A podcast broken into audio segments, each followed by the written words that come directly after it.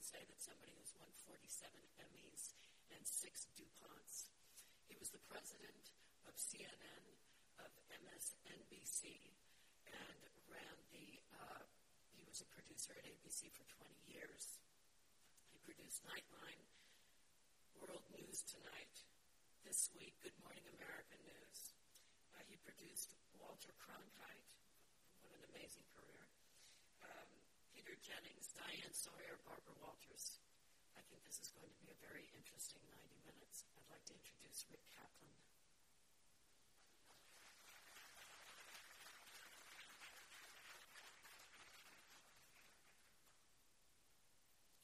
Good morning.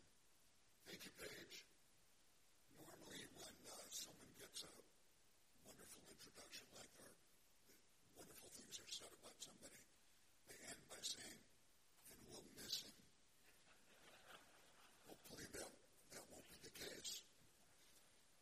I'm, I'm very honored, very honored to have been asked here today, and I'd like to thank the National Council on U.S. Arab Relations, and especially Dr. John Duke Anthony, its founder, and Pat Mancino for the invitation. This is my 50th year working as a journalist, and every decade has been marked and often dominated by stories from the Middle East. Many hopeful, many more tragic, and often we see people on all sides talking past each other. My introduction to the region is when I went there during the 73 war. I've been fascinated by the Middle East ever since. In its vision statement, this council recognizes the need for a mutual respect for each other's heritage and values, and overall acceptance of each other's legitimate needs, concerns, interests, and objectives. The word legitimate, this is where often the two sides, the many sides, conflict. I think Scheherazade would be hard-pressed to limit her reporting of today's stories to merely 1001 Nights. But we're going to try to bring some reason and understanding and possibly some policy recommendations to you in the next 90 minutes or so. And I have a wonderful group to help me uh, this morning. Please, well, we're missing some of our people, so I'll, I'll introduce the ones who are here. Um, others will join in the course of this morning.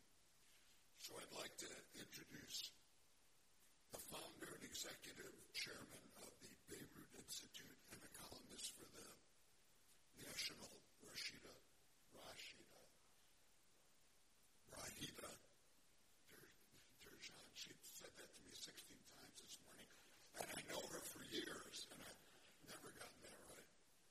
If she looks familiar, Rahida, Rahida has been a frequent contributor on all the cable networks and a really respected strate- uh, strategist on global affairs.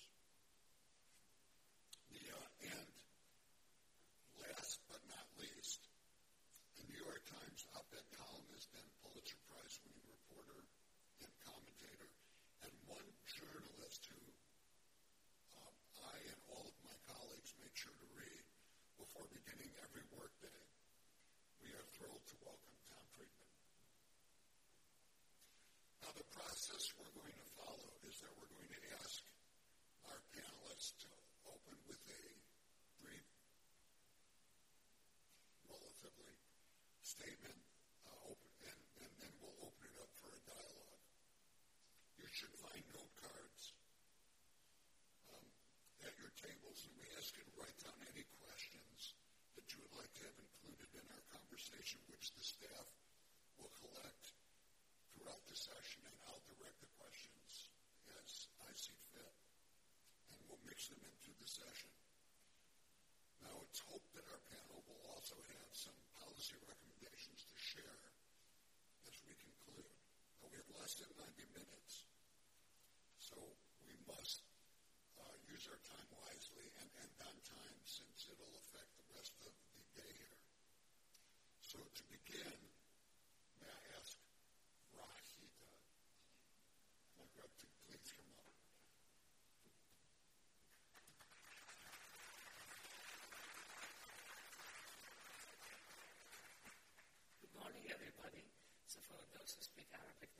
sing my name. It's Raghida So think how lovely it is in Arabic. It gets butchered. Raghida, Rashida, etc. But uh, it's uh, an honor, actually, to be serious, to be with you, Rick.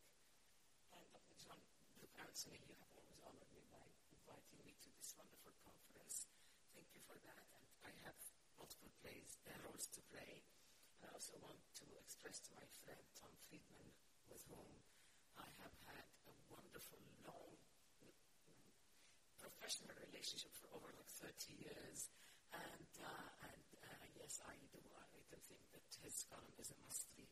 I, I worked for you many, many times, but you don't, you, you know, you were somewhere above my performance. Uh, uh, I was I was MSNBC uh, political analyst for a couple of years, but I started really with Nightline. So this is how old I am. So that's why.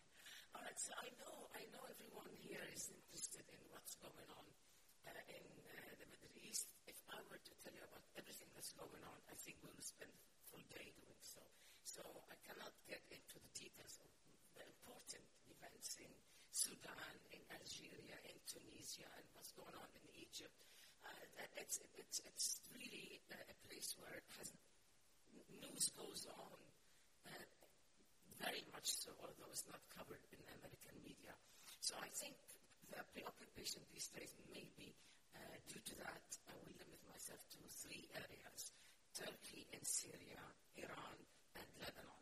And I'll be very brief and very quick if I can. Uh, as long as um, uh, the president of Turkey, Recep Tayyip Erdogan, feels so good as he would this morning, I think we shall remain confused about what the Trump administration's policy produced uh, in Syria uh, over the last months. So uh, if you read the papers today, you will find out that Erdogan was meeting with the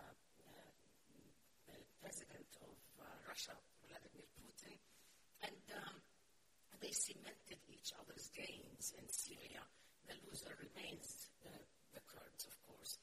But again, we uh, wonder quite often these days what the administration's endgame in Syria as it looks, uh, in fact, to me, it looks like despite all the threats to uh, Erdogan, do this or you, you, will not get uh, uh anywhere, including his challenges to uh, uh, NATO. In effect, he is a, Turkey is a NATO member, and yet Turkey had gone ahead and defied all the threats about the S-400, which is, you know, you, which, which means, which was really objected to by the United States, and yet uh, Erdogan went ahead and insisted that he would go ahead with the purchase of S-400 uh, from Russia.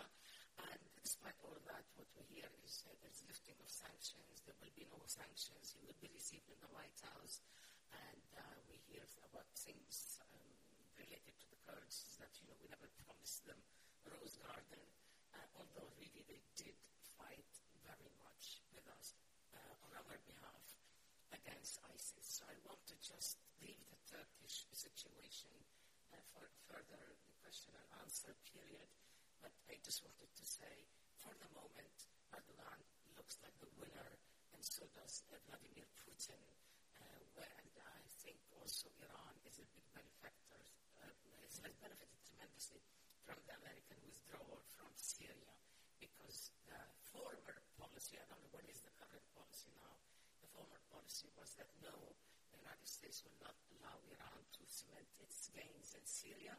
Uh, and we don't know what happened to that policy. I don't know if it's still active. I don't know if there is uh, any easing or any you know, back channel understanding uh, regarding Iran's role in Syria.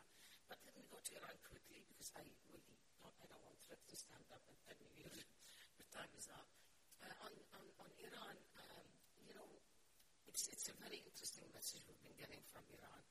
Uh, as you heard, I am the founder and executive chairman of Beirut Institute, and we had a summit in Abu Dhabi last week that put together a lot of great minds from all over the world, from the United States, from Washington and New York, as well as from Russia, China, Europe, uh, Middle East, including Iran. So uh, the message that we heard was very interesting. It came indirect to us. Uh,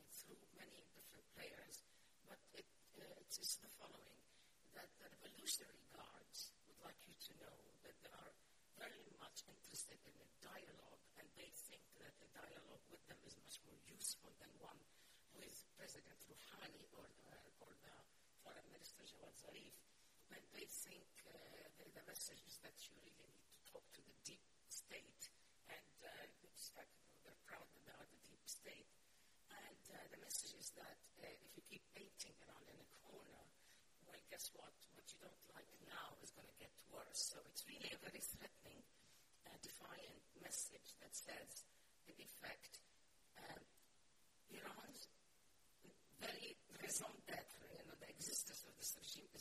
basis that it will not be satisfied within its own borders, that it will go on ex- with its expansionist policy because without it, such regime does not have its raison d'etre.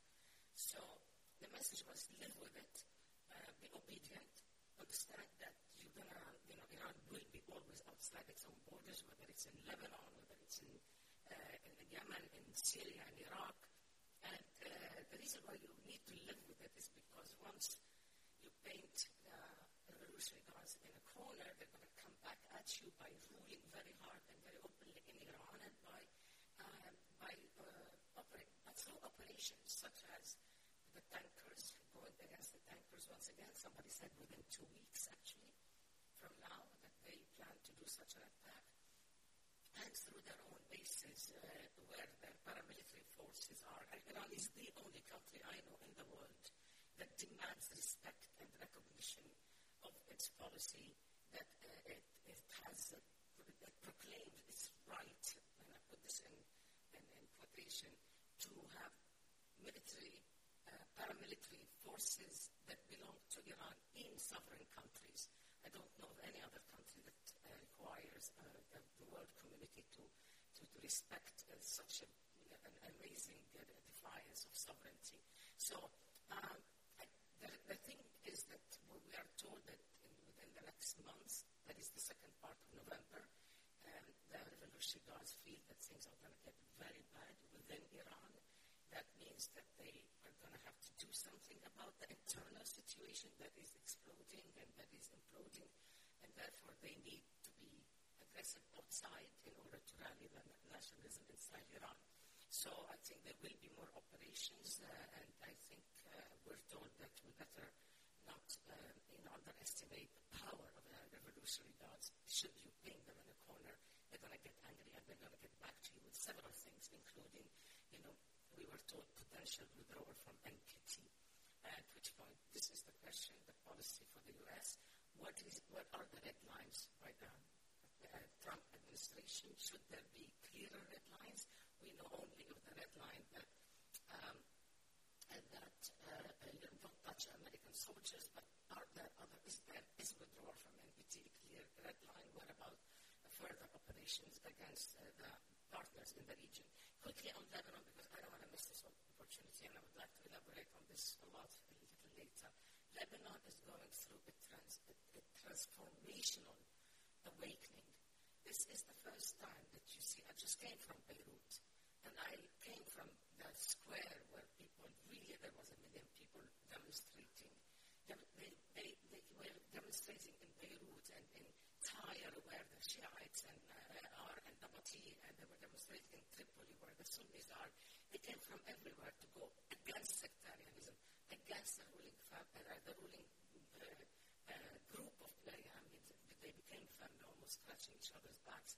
The ruling elite, elite, and then they really are demanding the withdrawal, uh, the actual um, for the government to, to resign and a new arrangement to be made, not the one that is now between Prime Minister Saad al-Hariri and Hezbollah and Gibran Bassil, who is the foreign minister and uh, son-in-law of the president. I know that I should end now, but I hope that you give me the opportunity to tell you more about Lebanon during the question and answer. I thank you very much.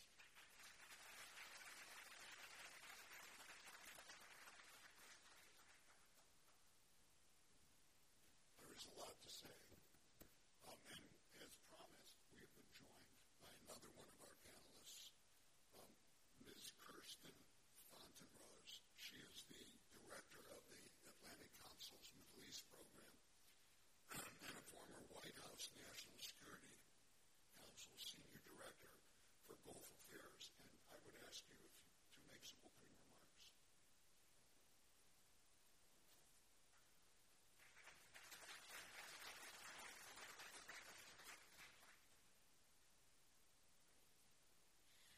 also a former National Council on U.S. Arab Relations alum, so it uh, all comes full circle.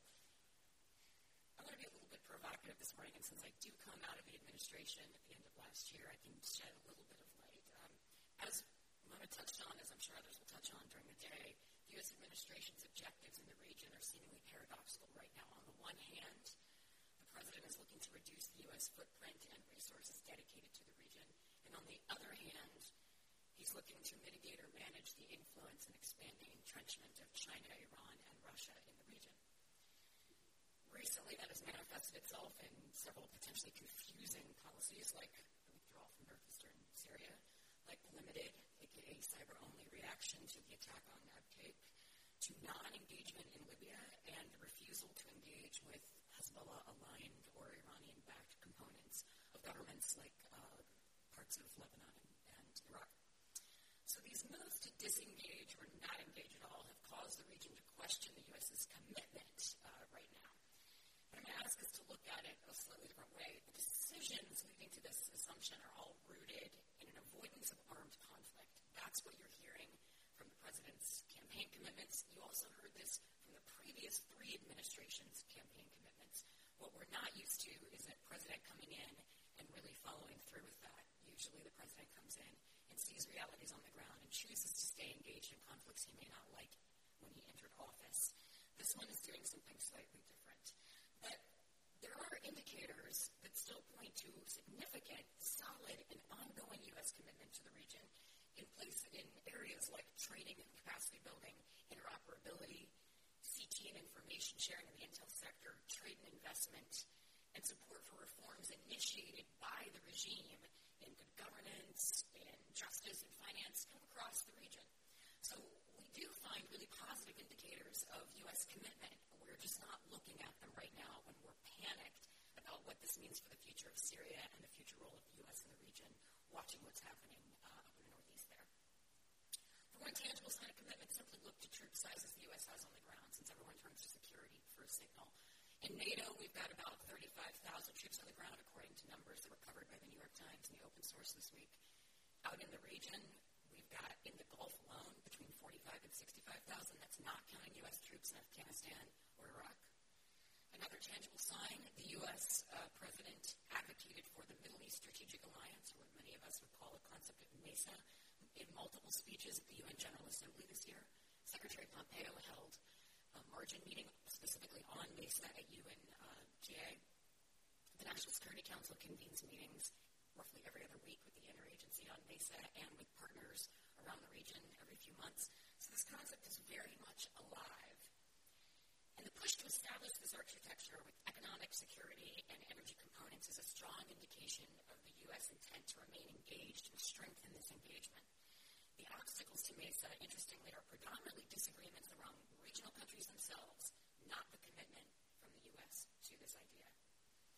In evaluating the U.S. administration's decisions in the region, it's helpful to remember that the president uh, decides about any conflict, whether he's in it or, or not, based on a cost benefit analysis. That's kind of how his brain works. So, economic threats from places like China are considered far more potentially catastrophic than kinetic threats like what might be seen in, in northeastern Syria.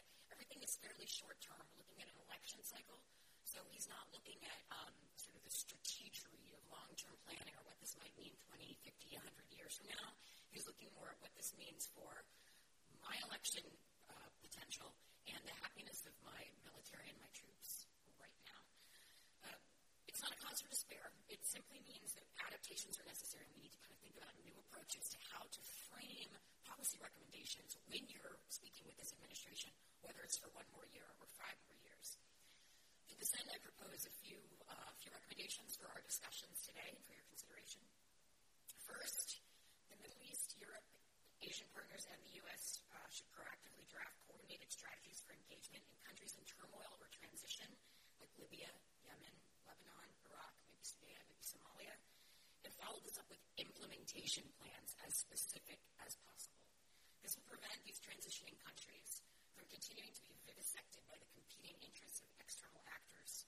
And it will encourage greater U.S. involvement when the U.S. sees this burden sharing from around the region. My second recommendation is to go ahead and follow through with the Middle East Strategic Alliance, establish MESA, take advantage of the opportunity to put in place a structure that will outlast this president, future administrations, and any executive orders. Create something that will incentivize governments who are currently right now looking outside the region for political direction to come back into the Arab fold and use MESA to achieve the collective security capabilities and resilience of the region that we're looking for and become a powerful bloc that is a force to be reckoned with on the, on the global stage. Third, I would say um, to the region, if you would um, think about working with us and with other partners to develop a cadre of mid-level policymakers. This sounds really administrative and boring, but I speak from experience spending my entire career in the U.S. government in positions related to the Middle East, and as was mentioned most recently at the White House. Part of the challenge the U.S. and others have in designing and influencing strategies together with the Arab world is the lack of kind of a professional action officer, the boring folks in the middle, all of us, cadre of experienced, trained policymakers, folks who know the art and science of collaborating inter- with interministerials and developing coordinated, coalesced recommendations for their senior leaders that can be taken up to heads of state. So without this, it means that heads of state in the region don't always get what could be the best, sort of most thought through, most full scope policy options, and the, and the head of state isn't getting that from his, his cabinet. So if, if the region could think about something really mundane like this and work with all of us on it, we'd be happy to assist with building out a really professional core of policymakers for, for the future. And the last thing I would recommend is that we all devise ways in which Europe, the Arab world, the U.S., Asian partners can collaborate more specifically to counter the entrenchment of Russia, the IRGC specifically, not the Iranian people, and China in the region. Because if the international community is, is not okay with China monopolizing the world's mineral resources and bribing developing world leaders into leveraging the country's futures, and if we're not okay with Russia selling weapons to anyone who will buy them with no restrictions on usage, and if we're not okay with the IRGC using violence against regional neighbors and fragile governments to prevent regional stability, then we need to be coming up with new options for that. When we go at it unilaterally or even bilaterally, we're not as strong as if we present these adversaries with agreed upon positions. It can take many forms that we can talk about perhaps in Q&A, but I leave you with those thoughts, and I welcome your recommendations on any much.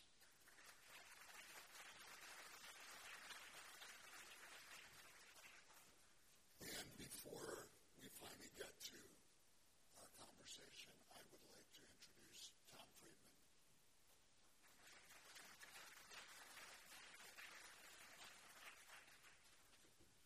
Thank you, Rick. It's a treat to be here this morning, John. Thank you for inviting me and uh, being on this panel.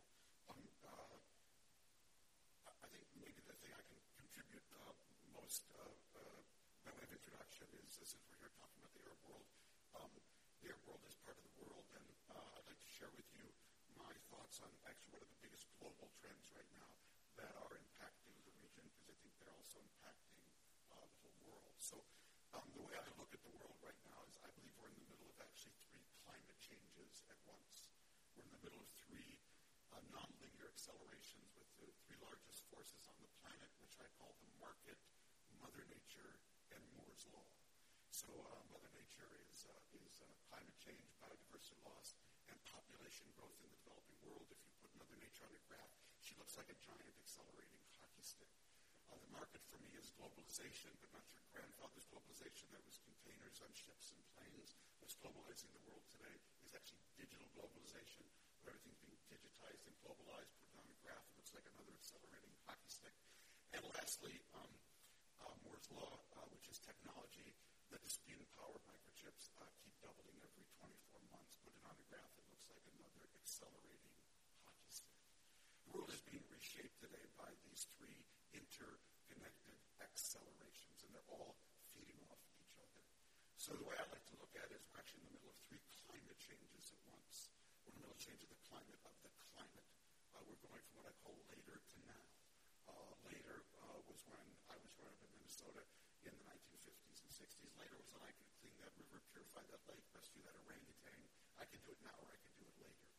Say later is officially over. Later will now be too late. So whatever you're going to say, please save it now. That is a climate change. We're going to have a change in the climate of globalization. We're going from an interconnected world to an interdependent world. And that's a very different world. In an interdependent world, first of all, your friends can kill you faster than your enemies. If Greek and Italian banks had got under last night. Um, uh, John had called me and said, Tom, I'm sorry.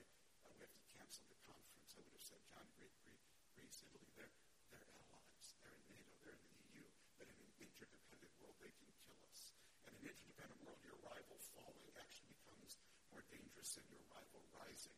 If uh, China had taken six more islands in the South China Sea last night, personally, don't tell anybody, I couldn't have cared less. Had China lost 6% growth last night, John definitely would have called me and said, this conference has to be postponed. That is a climate change. Unless we're going a change in the climate of technology. Um, every company today can and therefore must sensorize, that is, capture all its data around its business, then analyze that data, optimize off that data, prophesize off that data, customize off that data, localize off that data, and digitize and automatize off all that data. Put that together, every business in the world is going through a climate change.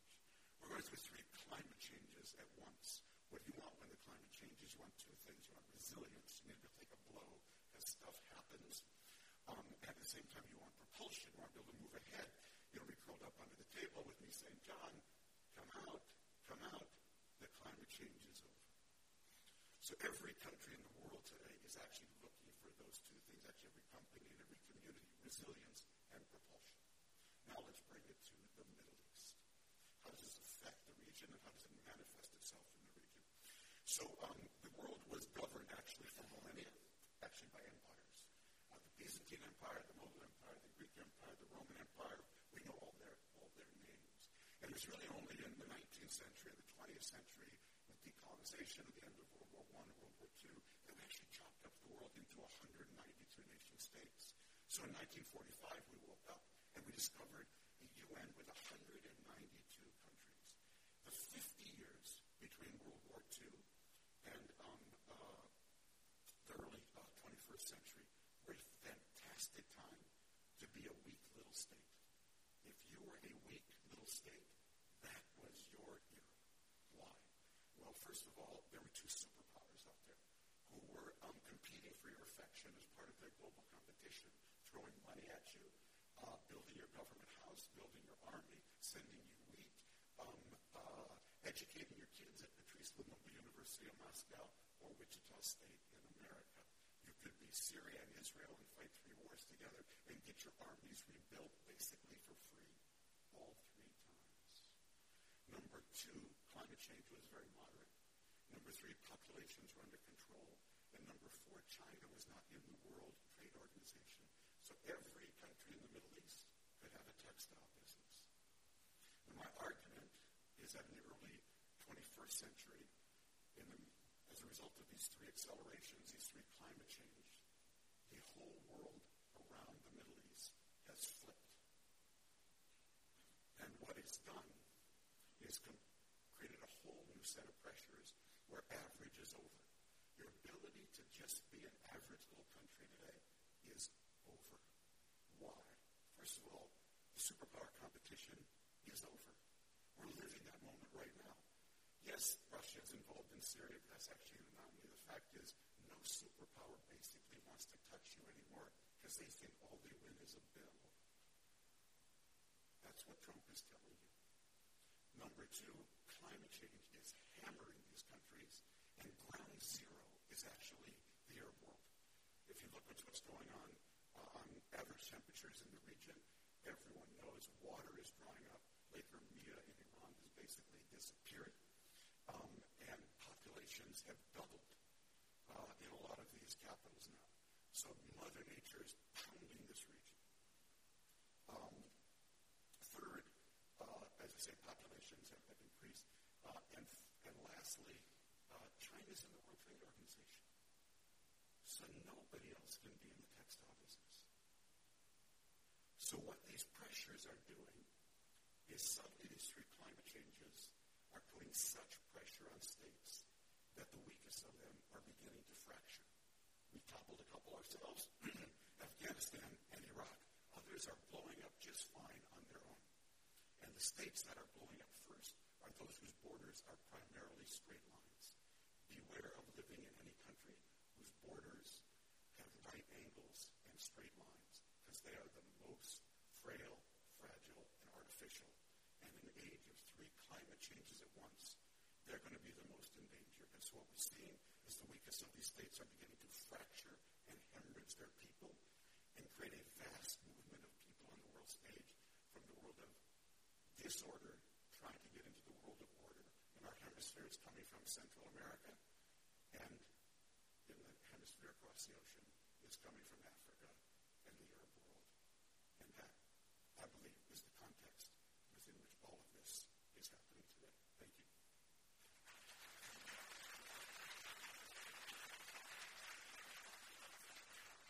All right, so now it's your turn. And we'll be answering a number of your questions. And to facilitate time, I would ask our panel to be brief as you can intellectually. And you can stay in your seats and you have a microphone there. Just make sure it's pointed at you so it works. And I want to begin being an American, since this is Washington, I want to begin with Syria. And what we see is a great advantage being taken by Russia and Syria and Iran and ISIS because of what is perceived to be an American betrayal of the Kurds. And the questions are, where do you see this going? And can the United States ever regain the trust of any country that might want to make a deal with us? And why don't I start with Tom? Uh, I wrote about this this morning, um, so it's not fresh on my mind. Uh, I have a lot of different reactions. I, I would simply say um, one should overreact and one should underreact. So let's let's talk about overreaction. Russia won Syria. What is second prize? I mean, what, what, what have they actually won? They, they, they've won the opportunity not to manage um, uh, what is an utterly chaotic and fractured situation. So I'd be very careful about exaggerating, you know, what, what they've won. But um, at the same time, the flip side of that is that. So I, I think to think about this problem uh, effectively, you have to, uh, I think, uh, think about a couple things. One is the context of ISIS in Iraq and the context of ISIS in Syria. Uh, the war against ISIS in Iraq, paradoxically and unexpectedly, actually led to greater power sharing in Iraq, which is the central ingredient um, for Iraq stabilizing and uh, pulling together some kind of effective consensual government. Because basically, when um, presented with the, the lethal threat actually produced was finally um, much more consensus uh, between Kurds, Sunnis, and Shia in Iraq. Uh, produced a, a, a, a better governance, and it, the war against ISIS in Iraq turned out to be the war of national liberation for this generation of Iraqis. And out of it has come, I think, much better governance and actual power sharing. Um, the war against ISIS in Syria actually worked against power sharing uh, because basically um, when we took responsibility with the Kurds for destroying ISIS in Syria, we gave a free hand to Russia, Iran, and Hezbollah to crush all of the rebel forces there, both the Islamist ones and the more moderate, uh, moderate and democratic ones. So by not making the distinction between uh, the war of ISIS in Iraq and the war of ISIS in Syria, um, I think we made a huge uh, strategic error um, and did the work of Iran, Hezbollah, um, and Russia, and we even, even better, we did it for free. Okay, we actually did it for free. It was one of the, I think, biggest, and it was by way bipartisan. It was not just on Trump. It was a bipartisan strategic error because we got caught up. We put the war on terrorism on autopilot. The last thing I would say, um, uh, I feel terrible about the Kurds. I feel terrible about the, the shameful um, abandonment of them, um, uh, uh, not only because of that act in and of itself, but because one of the things that I've really come to think about how we interact with the Arab world, uh, with the world in general, but the Arab world in particular, is um, I'm certain, out of the nation building business, okay, um, and, and that whole strategy of uh, uh, of the early 21st century. But what I'm really into is amplification. Uh, where I see a decency, I want to amplify it. Um, uh, and where I see decency anywhere in the region, I want to amplify. I want to amplify universities. I want to amplify education. And one thing I think about the is they are and have built islands of decency. Um, and uh, I think those are precisely the forces and regions we should be amplifying uh, and not abandoning. So uh, that's kind of how I quickly see the situation. David.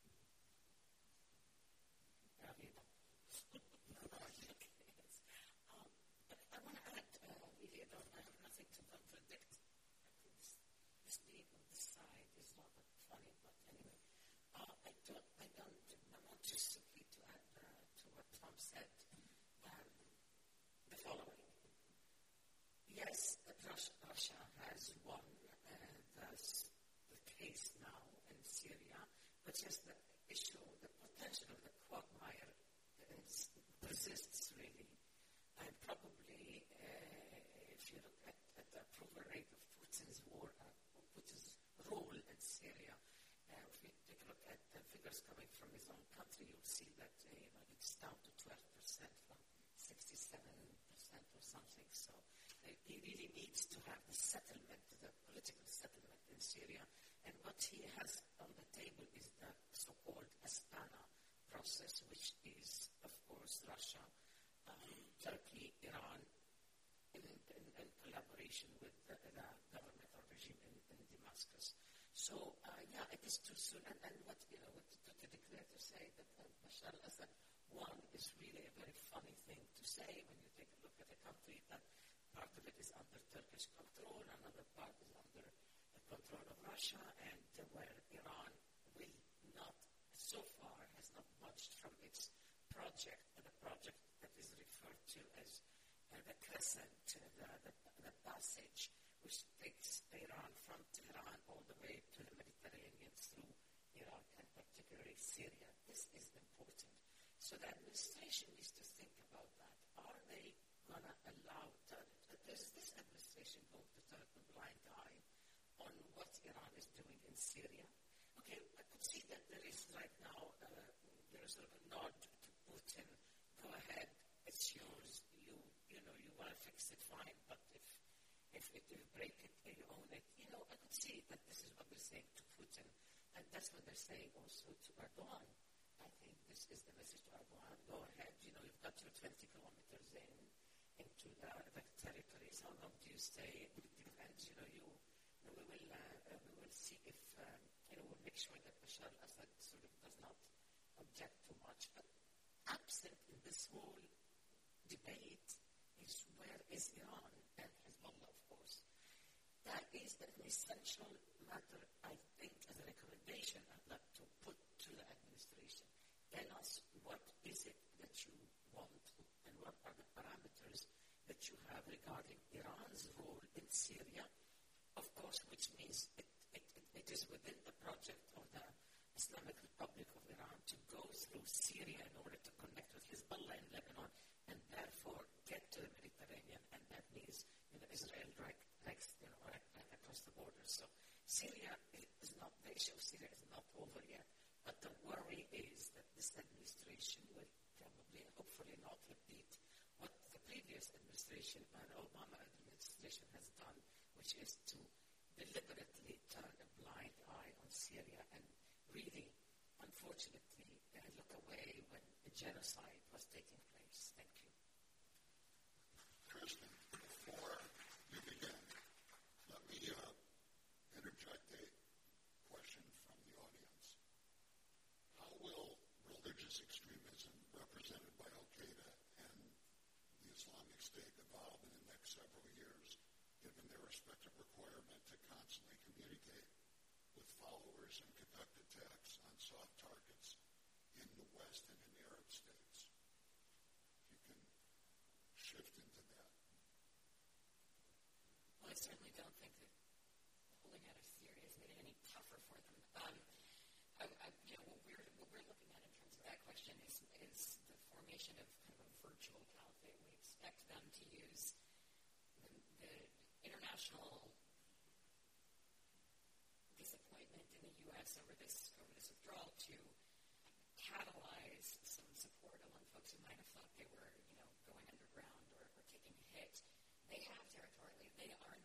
State, and it's always been a misnomer, but they um, they can come out now and, and announce that they're going to form something that is virtual. They can claim space online. They can recruit the same they've always recruited, who are these kind of you know digital um, digital hostile people, to their cause and and claim that they have ownership over territories that is simply ideological. I think I think we haven't seen the last of them. I do think we're going to see a fracturing of them. I, I don't think we'll see IS. I think we'll see offshoots and I think we'll see less of a global message, and I think we're going to see more localized messages, kind of a return almost to the AQ nationalist side, but but with a generation that doesn't remember Al Qaeda really, that it's invented it for themselves again, inspired by what had been the, the Islamic State. So that's where I think we're we're going with that. I mean, regardless of who is elected in the U.S. next November, we could potentially be facing further U.S. withdrawal of troops because of this avoidance of conflict um, feeling of, among the U.S. population right now. Even the Democrats are saying we shouldn't be places anymore, and it's kind of you know based on people looking at the return on investment we have for years of lives and blood and treasure invested without necessarily achieving what the objectives were.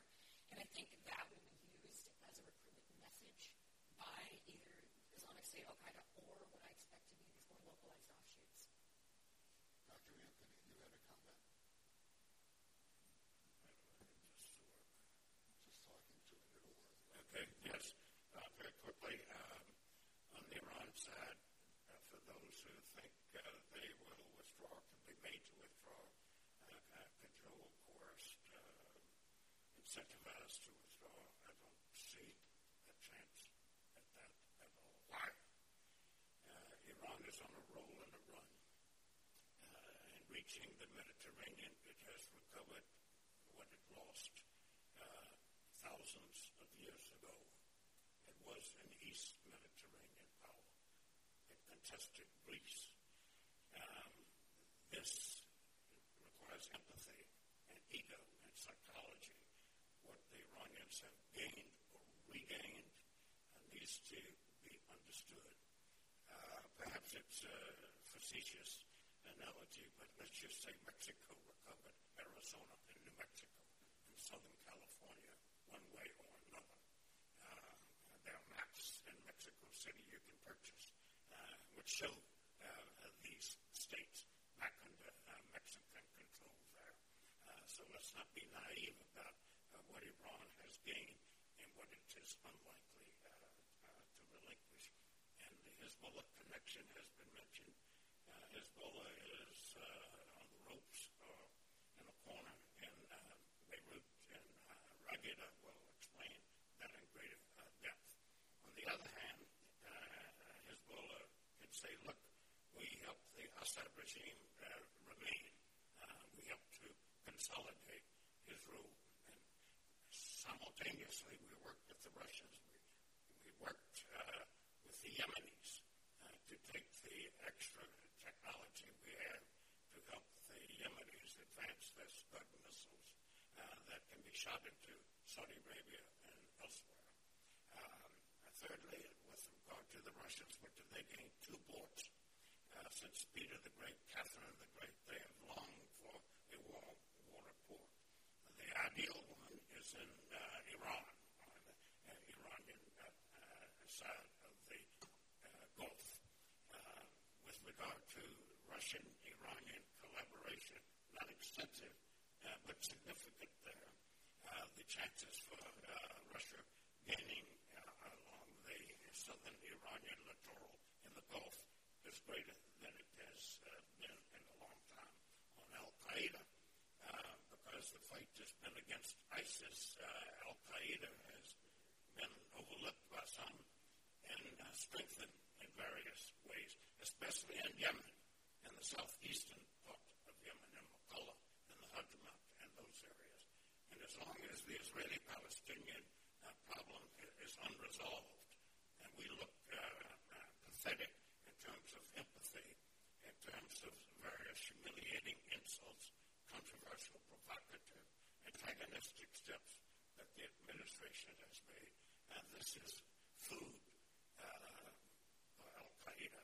It, it does not help to diminish their challenge that uh, they're on the right side of moral issues, difficult issues, and America's on the wrong side. Before I want to come to you, Raghida, about Hezbollah, but before we do, one more point, one more question about Iran from the audience. How should Iran's continued violations of the Iran nuclear agreement be dealt with? Sanctions have proven in this questioner's uh, opinion to be ineffective. Should this be continued? Yeah, no, sanctions have not been ineffective. I, I beg to differ. Sanctions have been extremely effective. Uh, the Iranian situation, internal situation, is really at, at the boiling point. That is why we hear more threats that they need to deal with the internal situation that is deteriorating due to sanctions.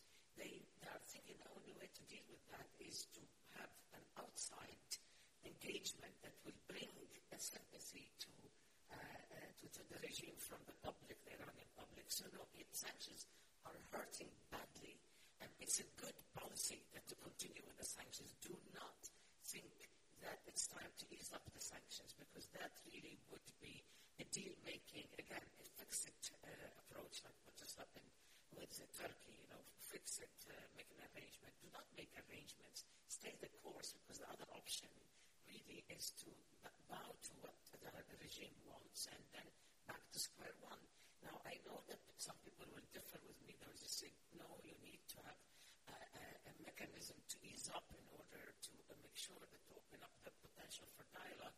But remember, the message is not coming from Rouhani or Zarif. These are the, the, what we thought would be the moderates in, in Iran. The message is coming from the uh, revolutionary who are saying, I am your address.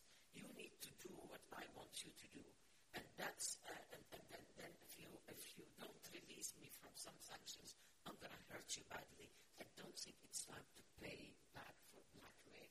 To the contrary, stay the course on sanctions is very important.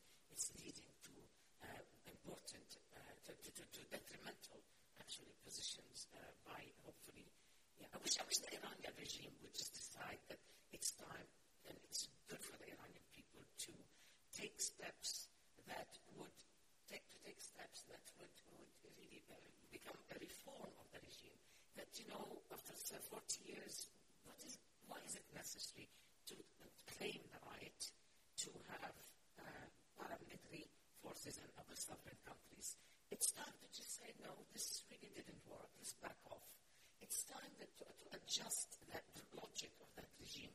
No one is saying Iran should be at war with us or we want to be at war with Iran.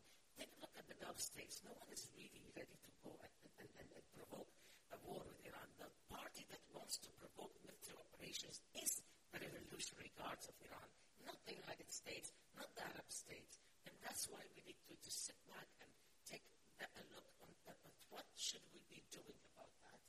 Thank you. So again, I mean, um, I, I want to put this in a larger context because East is not um, some outlier region; it's part of a larger program. So this administration has chosen to take on two of the oldest civilizations on the planet at once: Iran, Persia, and China. Basically, um, that's one of the signature features of the Trump administration. They've decided to take on Persia and China at the same time, and in effect, to use uh, sanctions against both of them, tariffs on China uh, and oil sanctions on Persia. And I, I think uh, I've actually supported both because I think there's a good case uh, for for uh, creating that pressure. Um, the big question, though, is um, uh, how do you want to use this leverage? Um, now, you know, one of the I think big questions about the Trump administration is that it's great at breaking things, but it has not actually proved its ability to actually make things. Um, uh, because breaking things um, uh, is rather easy, but um, making things actually requires compromising. Um, actually requires coming to terms with the fact that you're not going to get 100%.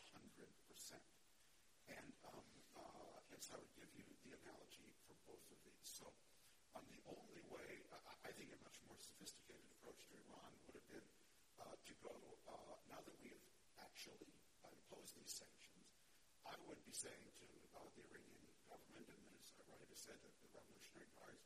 Here's what we want. We just want two things from you. Um, uh, the nuclear deal covered basically 15 years. We want to double that to 30. We want 30 years.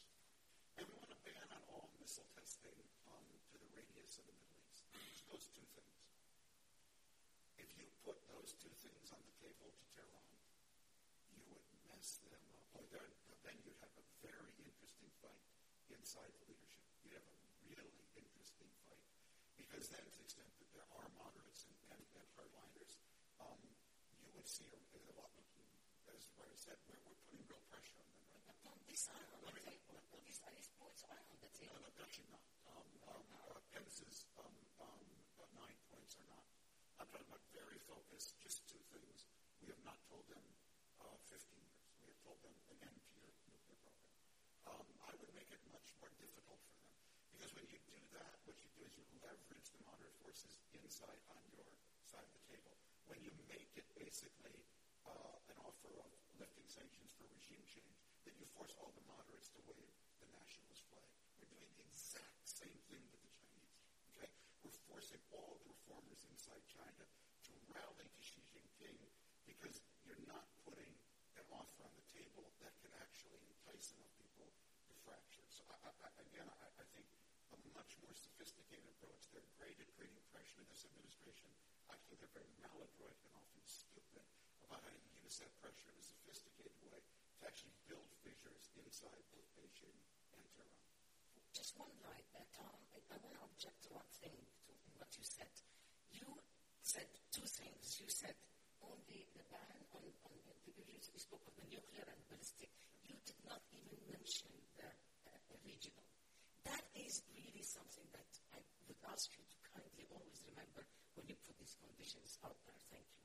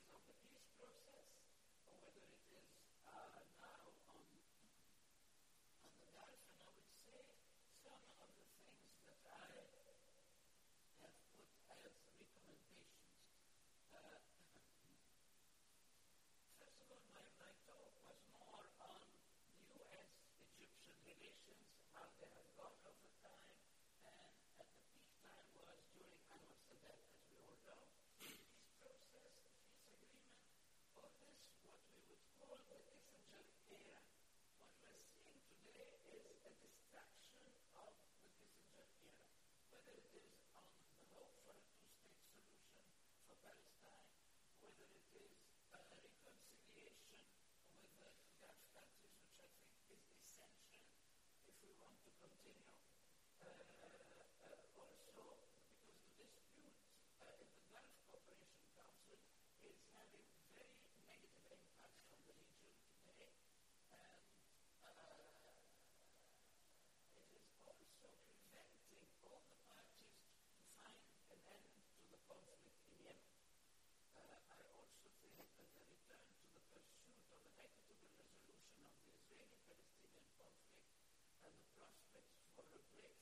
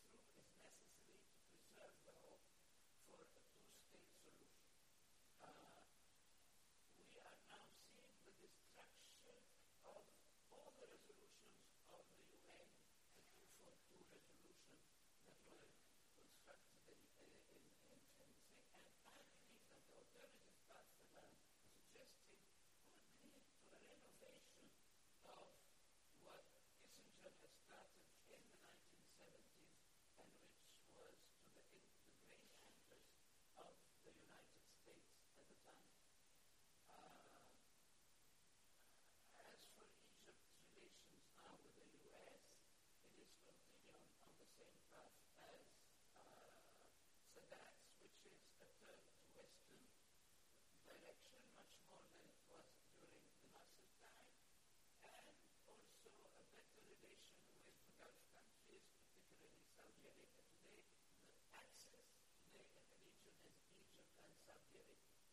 This is an axis that has sustained all the ups and downs of the of the turmoil after the uprisings, of the turmoil of, uh, of the new Trump administration, and so on. So what we're seeing today is that the withdrawal of the U.S. troops, I thank God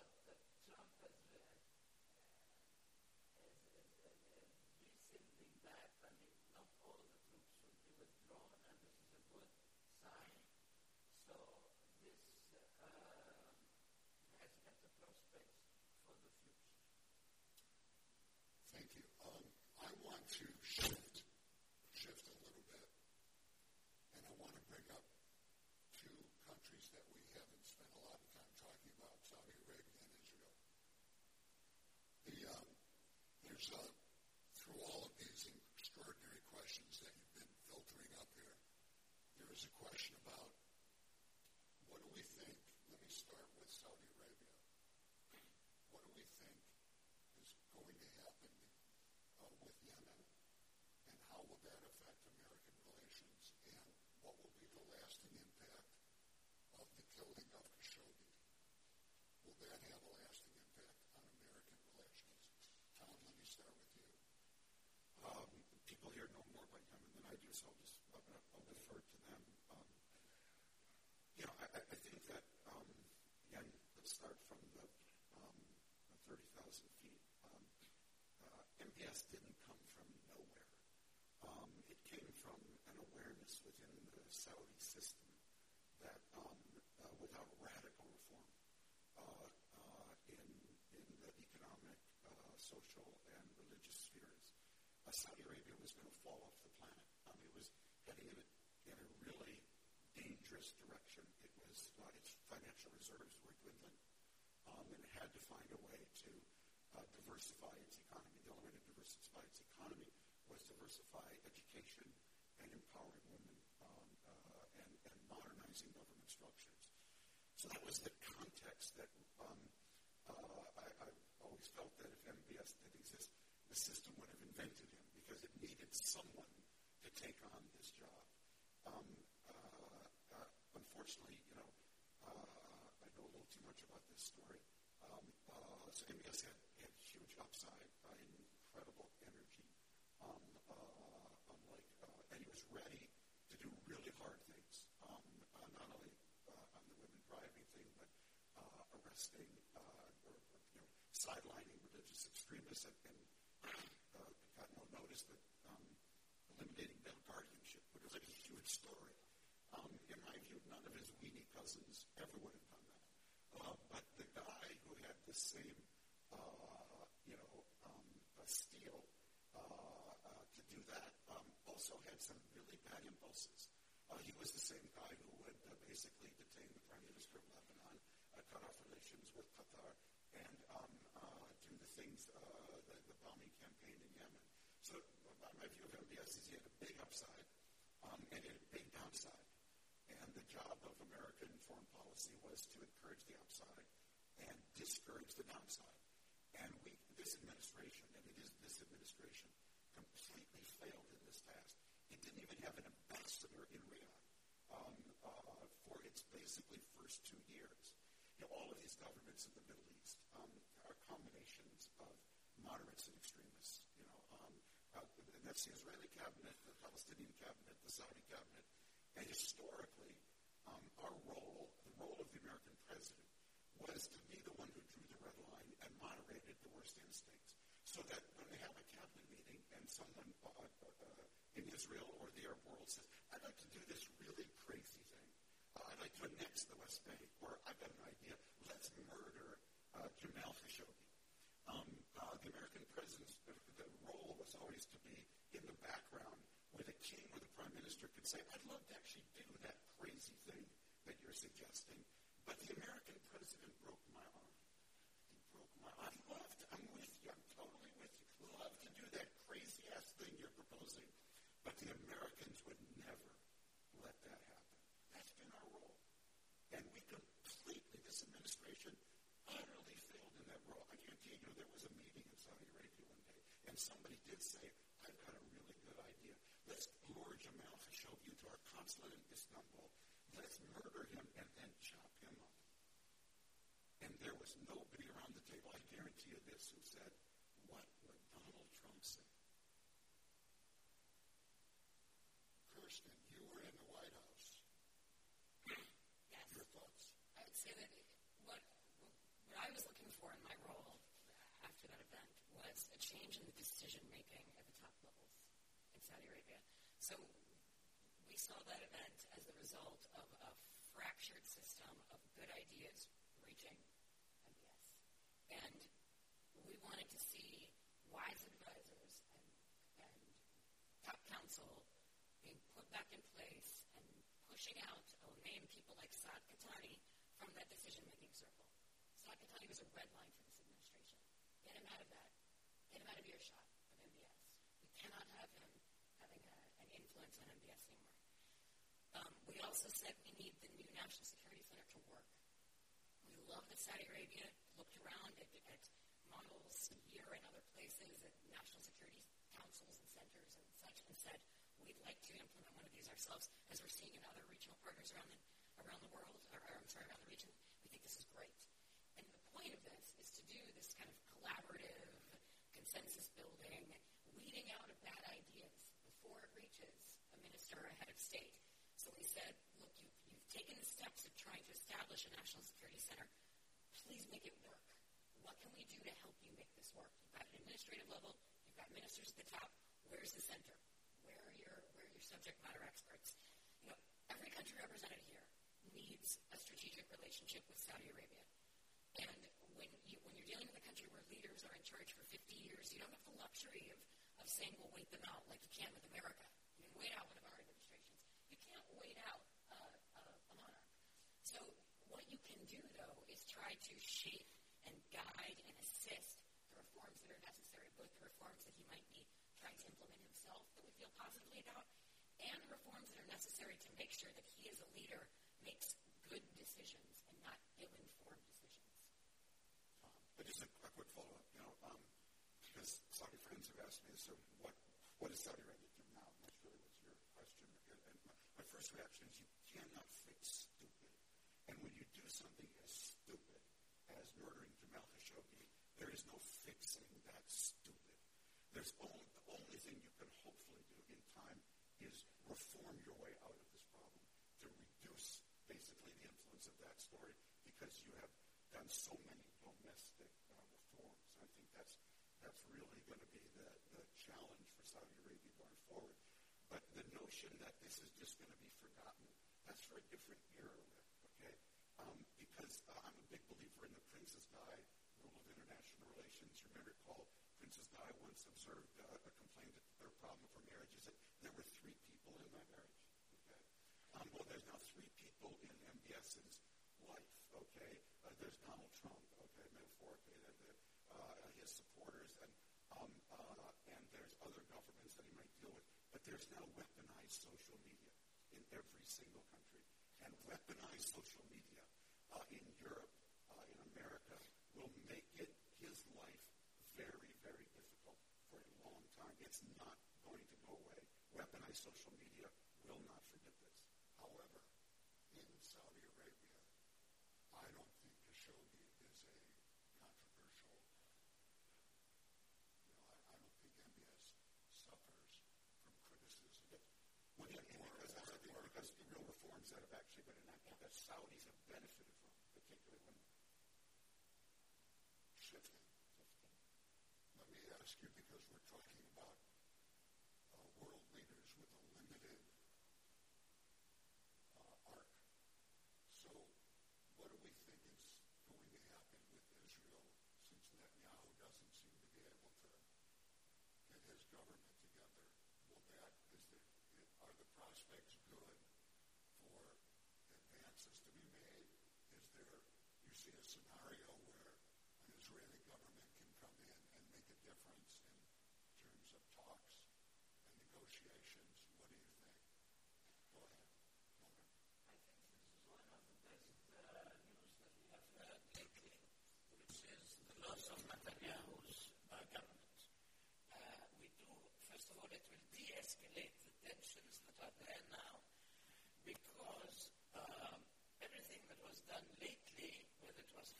of the Golan Heights, of the, the transfer of uh, the capital to Jerusalem, all this has uh, made the Palestinians unable and unwilling to go to the negotiating table when they were very close to it.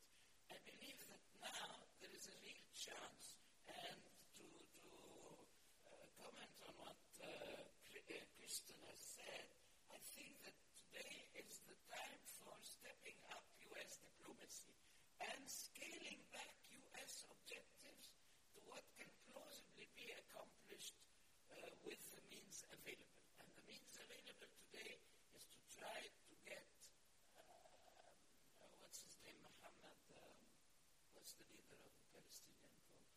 Abu Mazen, to get Abu Mazen to the negotiating table without the help of Kushner or MBS.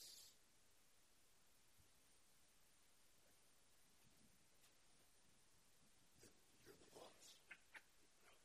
Uh, back to the Saudi, back to the Saudi Arabian Yemen one. Uh, despite uh, the Jamal Khashoggi issue, despite uh, shale oil, uh, despite uh, a very negative overall uh, media uh, treatment of Saudi Arabia, uh, the relationship is not going to be frayed at the margins. I could be wrong on that, but I don't think so. There's 80 years of investment in this relationship on both sides. There are 500,000 Saudi Arabian graduates of American universities. No other country in the world has half that.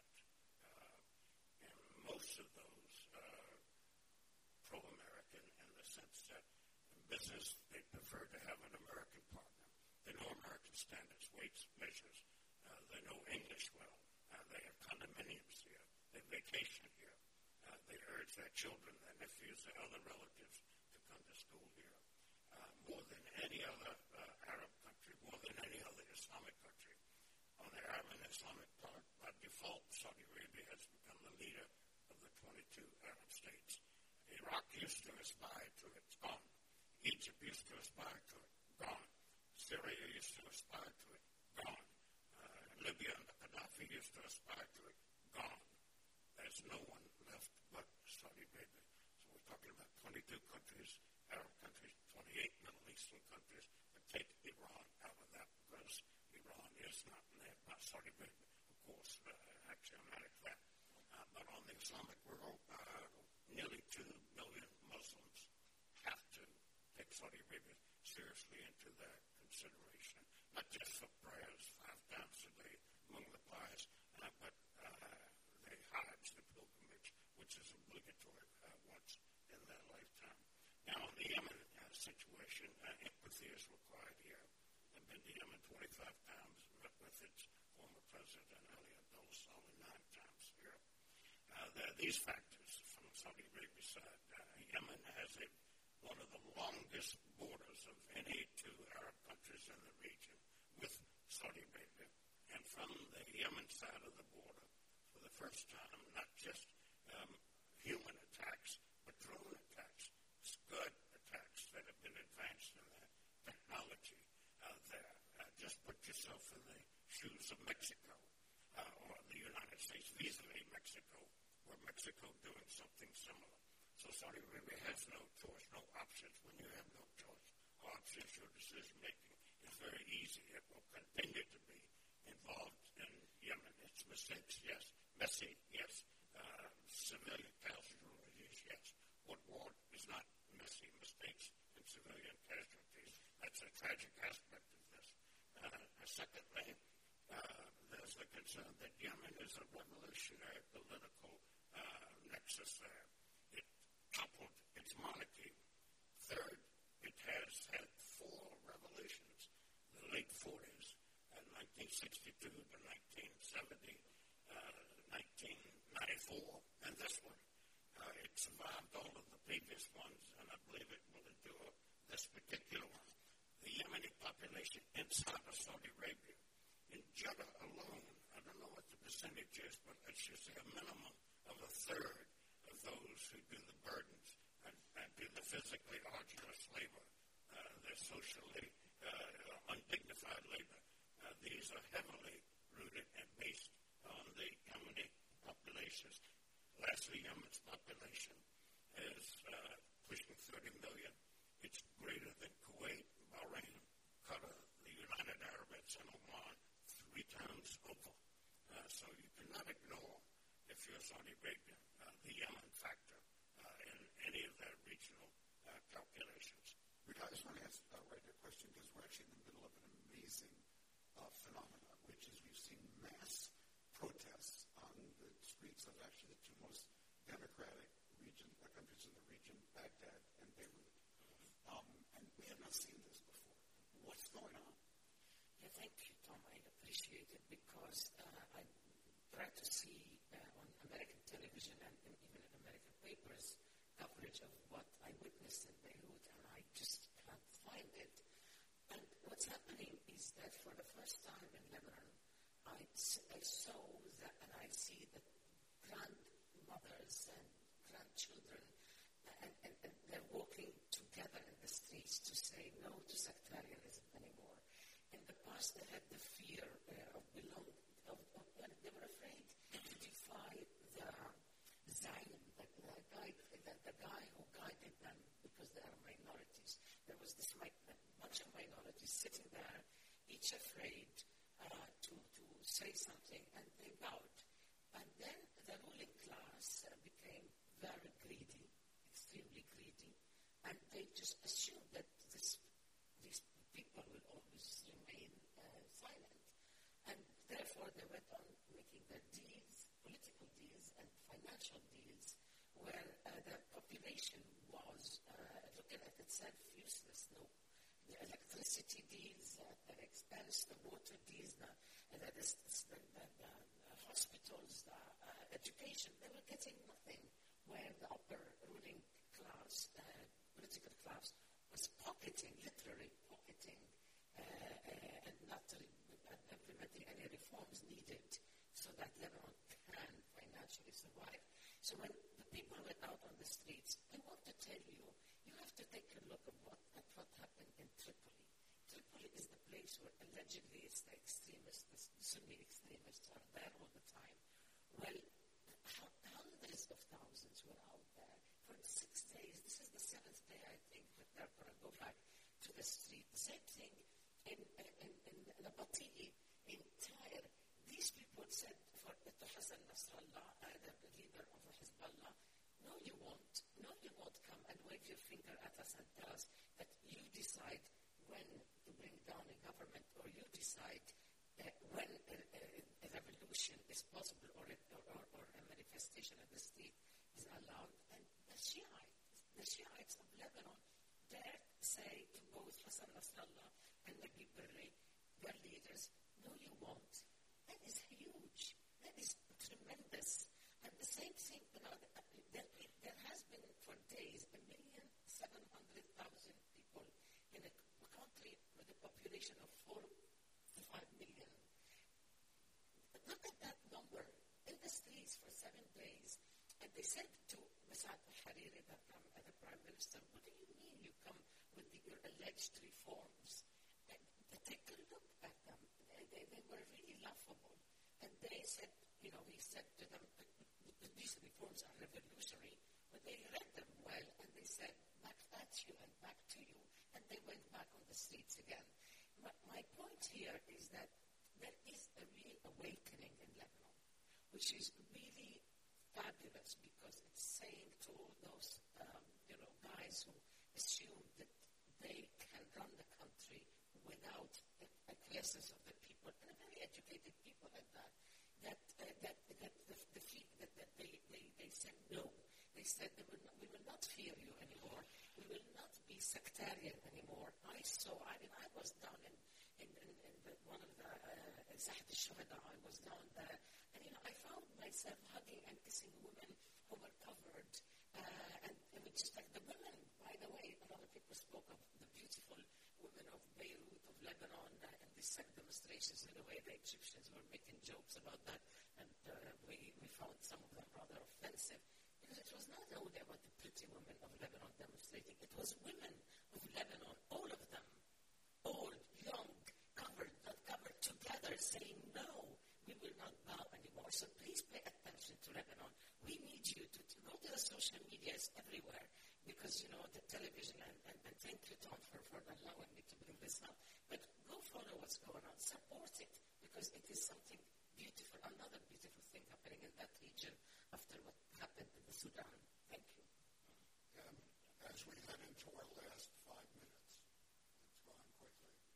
Kirsten, let me ask you, the, um, do you see any possibility of the United States working with Baghdad? Uh, I'm sorry, working, working with Baghdad to limit Iran's involvement in what's going on? Do you see any possibility?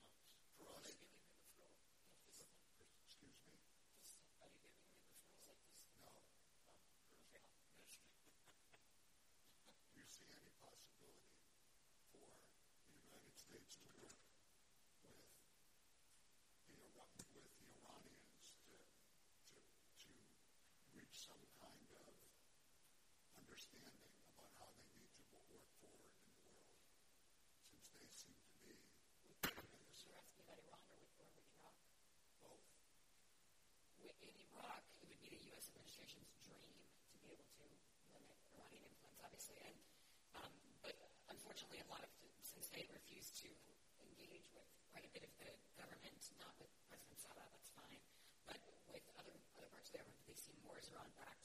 You know, if you're not going to discuss things, then it makes it hard to get past them. But there, there's definitely a lot of thinking going on about um, ways to to limit Iran's influence. There would all be experiments. Unfortunately, there's discussion about limiting security assistance to Iraq because of the fact that the Iranian-backed militias, while they are under the guidance of the Ministry of Defense in Iraq, still receive a lot of direction, many of them, from um, from Qasem Soleimani and others in Iran.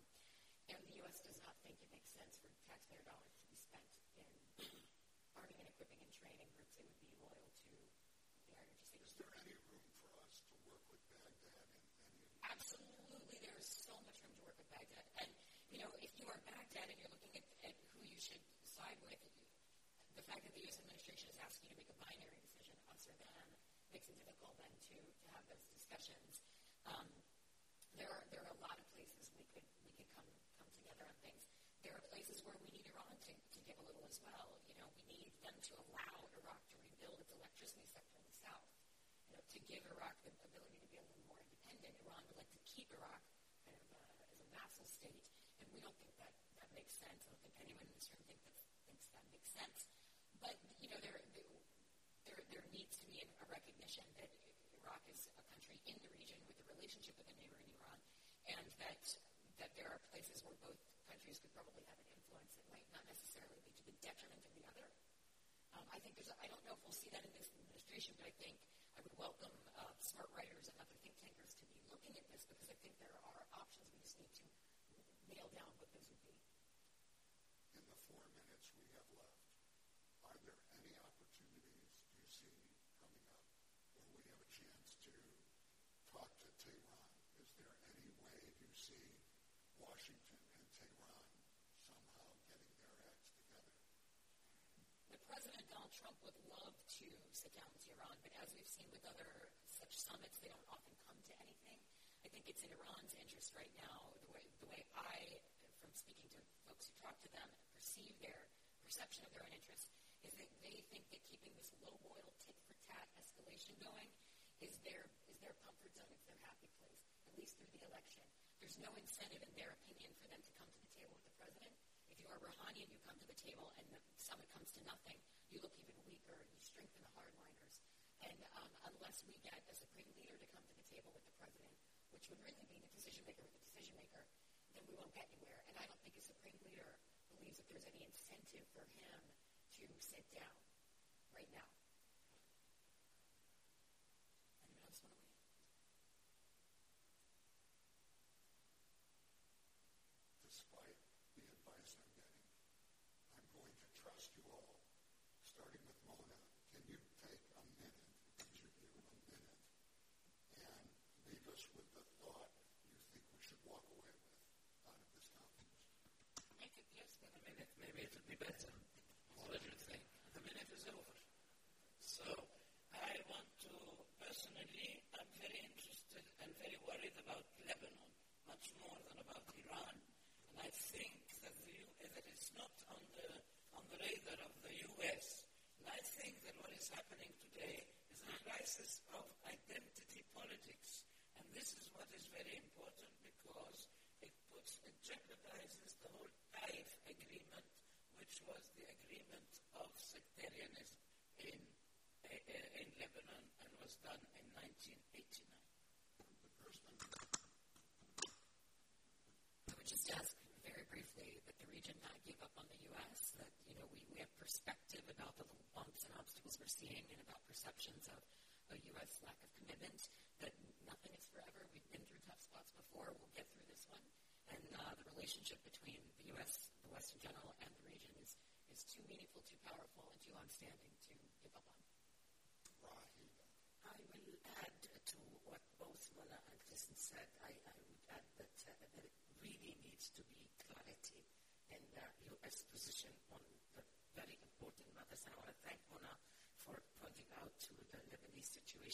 although I'm not as worried as you are. I am worried, but I think for now I, I want to look at the positive development that is the people coming together.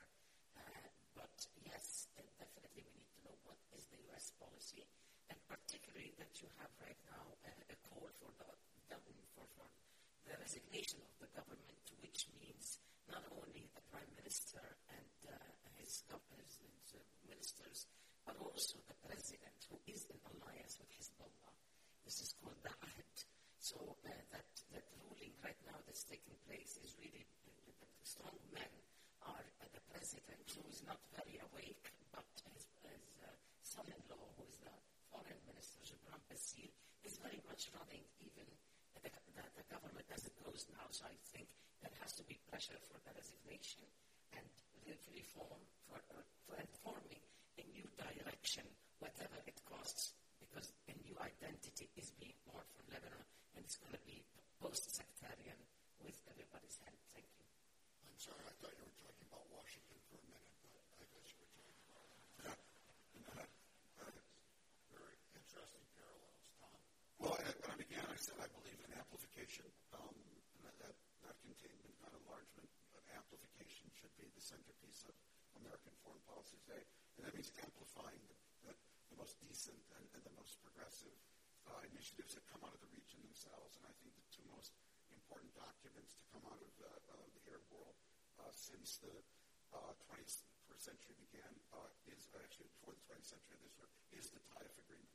Because the, the core idea of Taif was politics can only be sustained if we approach it with the principle of no victor, no vanquished, and the minority has to be overrepresented.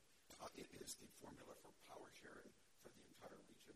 And the second most important document by Arab social scientists was the Arab Human Development Report in 2003, which said this region has three deficits, a deficit of education, a deficit of women's empowerment, and a deficit of freedom. And we, America, should be looking to amplify both of those uh, uh, concepts that emerge from the region. I think that's the necessary, not sufficient way